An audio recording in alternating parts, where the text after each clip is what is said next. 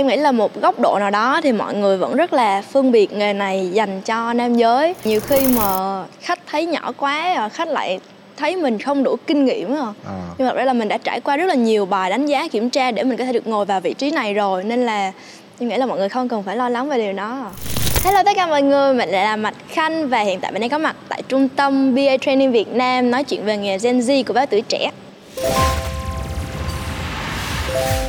Hiện nay đang là mùa tuyển sinh. Yeah. Dạ.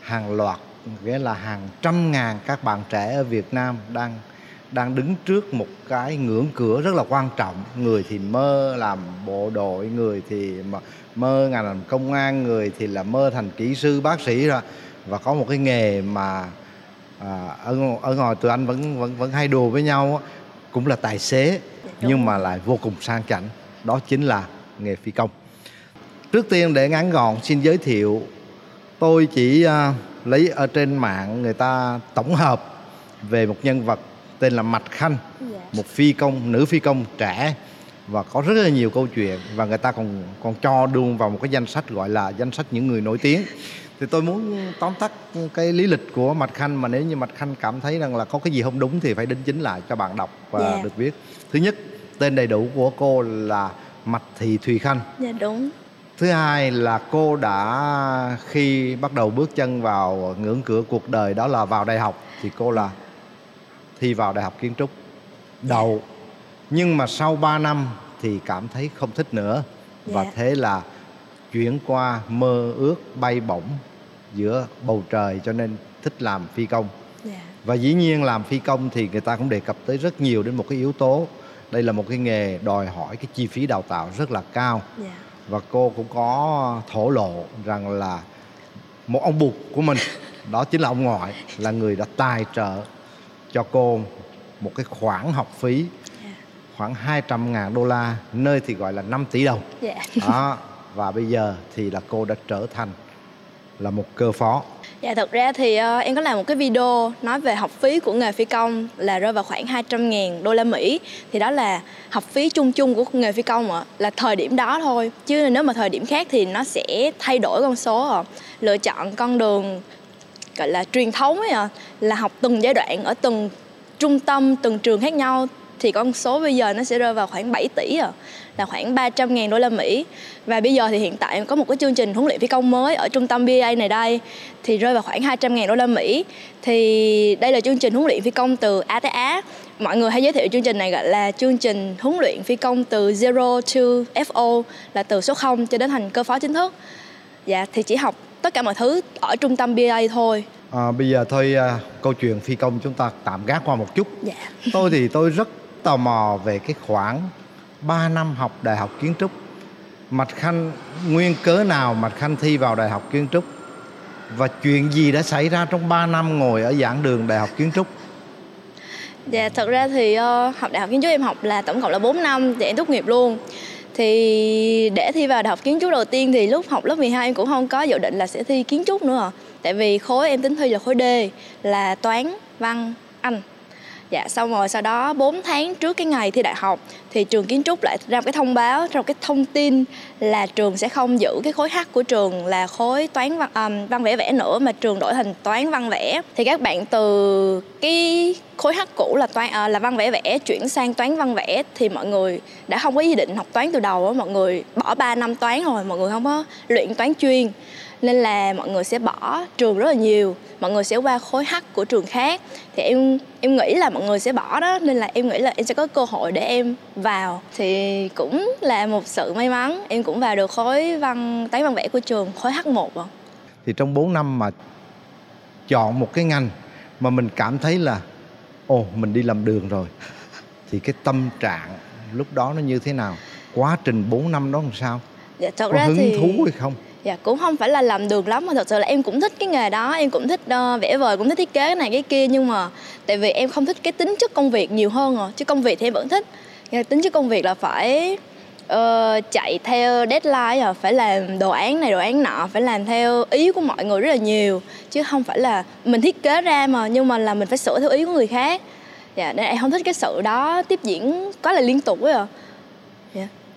Nói như vậy thì tôi có cảm giác em là một cái người à, thích sự tự do dạ. độc lập đúng không? Dạ, dạ. Ồ, nếu vậy thì có gì sai sai ở đây không? Khi nghề phi công tôi nghĩ rằng là cái tính kỷ luật của nó còn kinh khủng hơn chứ dạ tính kỷ luật thì kỷ luật nhưng mà kiểu em không có phải chạy theo mấy cái ờ, deadline à cũng không có ôm việc về nhà nghĩa là xong việc là xong việc xong việc là à. mình về nhà kết thúc chuyến bay rồi là thôi đúng dạ. không anh rất bất ngờ khi mà thường thường á cứ nghĩ tới phi công nha phải cao to lừng lững không dạ. nghiêm nghị ha hôm nay gặp mà và cũng đã xem rất là nhiều cái chương trình à, những cái bài báo hình ảnh của mà mạch khanh nhưng dạ. mà vẫn cứ bất ngờ đối diện trước mặt anh đây là một cái cô gái khá là nhỏ nhắn cái sự nhỏ nhắn cái phong cách cái gương mặt baby như thế.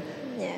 nó có gây bất lợi cho nghề phi công không dạ cũng có ít nhiều à tại vì nhiều khi mà khách thấy nhỏ quá à, khách lại thấy mình không đủ kinh nghiệm à. à. nhưng mà ra là mình đã trải qua rất là nhiều bài đánh giá kiểm tra để mình có thể được ngồi vào vị trí này rồi nên là em nghĩ là mọi người không cần phải lo lắng về điều đó được biết là ở à, đơn vị của khanh là có đến 7 bằng nữ dạ thế thì so ra trong sáu so ra với sáu bàn còn lại thì mà Trang có phải là người nhỏ nhắn nhất chưa? Dạ nhất nhì luôn ạ. À, nhỏ nhất dạ. hẳn vậy. Tại vì uh, nghề phi công thì tiêu chuẩn của nữ giới là 1m60, nam giới là 1m65 thì em vừa kịch sàn luôn. À vừa, vừa vừa vừa vừa đạt chuẩn à. Dạ. Vừa Ví dụ chuẩn. như lùn thêm một xíu nữa thì rất khó để mà có thể vào nghề à. Em nghĩ đó cũng là một trong những điều may mắn của em. Với lại uh, nếu mà nhìn ở ngoài thôi mà em đứng kế các bạn khác cũng tầm tầm em thì thấy em cũng không phải là lùn lắm nhỏ con lắm nhưng mà nếu mà nhìn đứng đơn lẻ một mình á với lại mặt cũng hơi trẻ trẻ một xíu à nên là mọi người còn sẽ nhìn thấy em nhỏ hơn là đâu, là em nữa. đúng đúng đúng dạ, càng thấy nhỏ hơn cái sự nhỏ. Tính đến giờ phút này là khanh đã được bao nhiêu giờ bay rồi? Với dạ. cương vị cơ phó của hãng.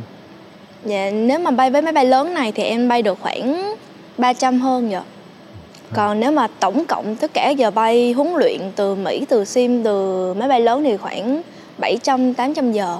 Thế thì em có thể tư vấn, em có thể nói về những tuần tự những cái gì phải trải qua của cái nghề này Dạ thật ra thì uh... đầu tiên phải có tiền, đúng không? dạ đúng mà. Dạ nhưng mà nếu mà một bạn mà thật sự chưa có thích về hẳn nghề phi công á thì em nghĩ là các bạn vẫn có thể đi học đại học để mình có một cái trải nghiệm riêng trước cũng được ạ tại vì cơ hội thì vẫn nằm ở đó. Chỉ là cái thời điểm nào là cái thời điểm thích hợp nhất với mình thì là tùy vào hoàn cảnh của mỗi người. Để chứ cơ hội làm phi công thì vẫn luôn ở đó. Dạ đầu tiên là điều kiện gia đình kinh tế là tốt. Thứ hai là khả năng học tập của bản thân à tại vì nếu mà muốn trở thành phi công mà mình học không được lắm á, thì em nghĩ là cũng rất khó để theo nghề à. tại vì cần một cái đầu cũng nhanh nhạy tính toán cũng tốt tốt và phải xương xương toán lý là cũng ok vậy nhất là tiếng anh nữa đúng rồi tiếng anh cũng quan trọng tại vì mình học bằng tiếng anh thôi mình học bằng tiếng việt rồi cái thứ ba là sức khỏe của bản thân à, à. mấy cái bệnh mà khó đảm bảo an toàn được á thì không được các cái bài test để yeah. Dạ. khi mà thi vào trường đào tạo phi công thì yeah. Dạ. các bài test đó nó em có thể kể một vài cái bài test nó cơ bản như thế nào Dạ, ờ, đầu vào ở trường Bay Việt thì em có thi uh, tiếng Anh này, thi toán này, thi lý này, một bài test về tính cách ạ. Dạ. Uh, một chút về điều khiển, nghĩa là mình điều khiển một cái stick đồ chơi thôi ạ, nhưng mà nó là có màn hình thiệt. Mình nghĩa là mình theo cái màn hình đấy xong rồi mình vừa trả lời câu hỏi trên màn hình mà mình vừa phải điều khiển theo cái trên màn hình luôn ạ. Nghĩa là mình làm kiểu là multitasking ấy ạ, là làm hai ba việc chung một lúc với nhau. Dạ, xương xương là như vậy. Ờ, sau khi mà xin ờ, xin được ông bà bố mẹ một khoản tiền 7 tỷ rồi thì là những cái bước tiếp theo là phải như thế nào học ở đâu rồi nọ thời gian bao nhiêu dạ thì uh, tại vì hiện cái tình hình hiện tại uh, thì có rất nhiều cái trung tâm và trường hàng không mở ra nên là mình có rất là nhiều sự lựa chọn đi theo trường nào và trung tâm nào là là đúng à không phải là cũng không phải là đúng mà là phù hợp với chính mình hơn. Thì uh, đầu tiên là tụi mình phải học lý thuyết và phải học ba cái bằng bay cơ bản. Không cụ thể từng cái bằng đó là bằng gì? Dạ đầu tiên là bằng uh, BPL dạ private pilot license là bằng lái máy bay tư nhân. Rồi bằng thứ hai là instrument rating là bằng lái máy bay bằng thiết bị nghĩa là mình lái được máy bay trong điều kiện không thấy gì hết. Dạ nghĩa là không không phải là nhìn bằng mắt, mà mình chỉ theo thiết bị ở trong đây thôi. Dạ theo thiết bị của máy bay. Dạ và bằng lái máy bay là bằng lái máy bay thương mại là CPA Commercial Pilot License. Dạ thì ba cái bằng bay đó và học lý thuyết thì mình có thể học kết hợp chung một lúc cũng được, hoặc là học bằng lái máy bay cơ bản trước cũng được, hoặc là học bằng lý thuyết trước cũng được và quá trình đào tạo huấn luyện nó không phải là chấm dứt sau khi nhận cái nhận ba cái bằng để dạ, trở thành rồi. phi công. Đó chỉ mới uh, có khi còn chưa đến nửa đường nữa. À chưa đến nửa đường. Dạ, tuy là nó cũng rất là lớn nhưng mà chưa đến nửa đường. Dạ, sau khi uh, mình hoàn thành được ba bằng bay cơ bản với lại bằng uh, lý thuyết thì mình sẽ học chuyển loại thì chuyển loại Việt Nam chuyển loại nước ngoài thì cũng là do lựa chọn của mình. Rồi sau đó mình sẽ vào hãng hoặc có những hãng là mình sẽ vào hãng trước sau đó mình mới học chuyển loại uh. Và sau khi vào hãng sau khi chuyển loại xong hết thì tụi mình sẽ lên đến một cái gọi là live training. Thì ngày xưa người ta gọi là live training nhưng bây giờ người ta gọi là line operational experience là tích lũy kinh nghiệm giờ bay. Dạ thì là bay khoảng 200 giờ hoặc là 120 sector dạ thì sẽ xong cái đấy và ra làm cô phó chính thức. Có bao giờ có những chuyến bay nào mà chung gia đình đi chưa? Dạ chưa. À. tiên à lý do? Dạ tại chưa Cũng... ai chịu đi hết chưa ai có dịp đi đâu hết. Đó là cái điều đến giờ em vẫn tiếc vì uh, tuy là đã đi vay được um, hơn nửa năm rồi à, mà vẫn chưa làm được điều đó. Ba mẹ với lại gia đình cũng chưa có một cái dịp mà đi chơi ở một cái nơi nào đó mà dính mình lái hết rồi có người đã ví von như thế này giống như là một người lính đó yeah. Dạ. khi mà trong quân trường thì anh ta cũng học tháo lắp súng bắn biết bắn đạn thật đủ thứ tuy nhiên khi ra trận nó là một vấn đề hoàn toàn khác yeah. Dạ.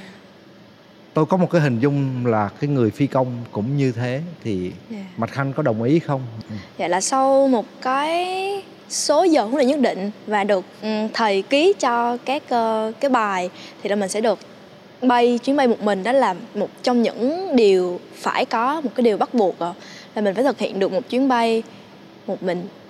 Dạ thì lúc đó thì mình cũng biết là mọi thứ nằm trong tay mình hết. Tại vì bây giờ không có thầy bên cạnh để có thể giúp mình nữa và mình phải biết được là mình làm được điều đó. Dạ mình phải điều khiển được chiếc máy bay đó một mình. Rung.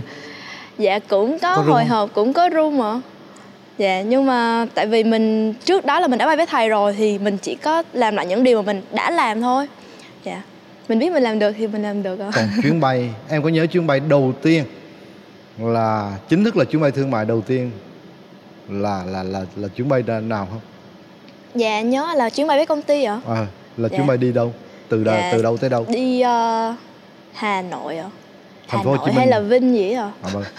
hà nội hay vinh nhỉ em nhớ ra miền bắc cũng xa xa à, à. Dạ. thế thì cái áp lực mà lúc mà lần đầu tiên mình lên chính thức biết vào vượt vào việc và phía sau mình là khoang hành khách là mấy trăm con người đang ngồi đó yeah. Dạ. thì cái áp lực nó nó cái cảm giác lúc đó nó như thế nào?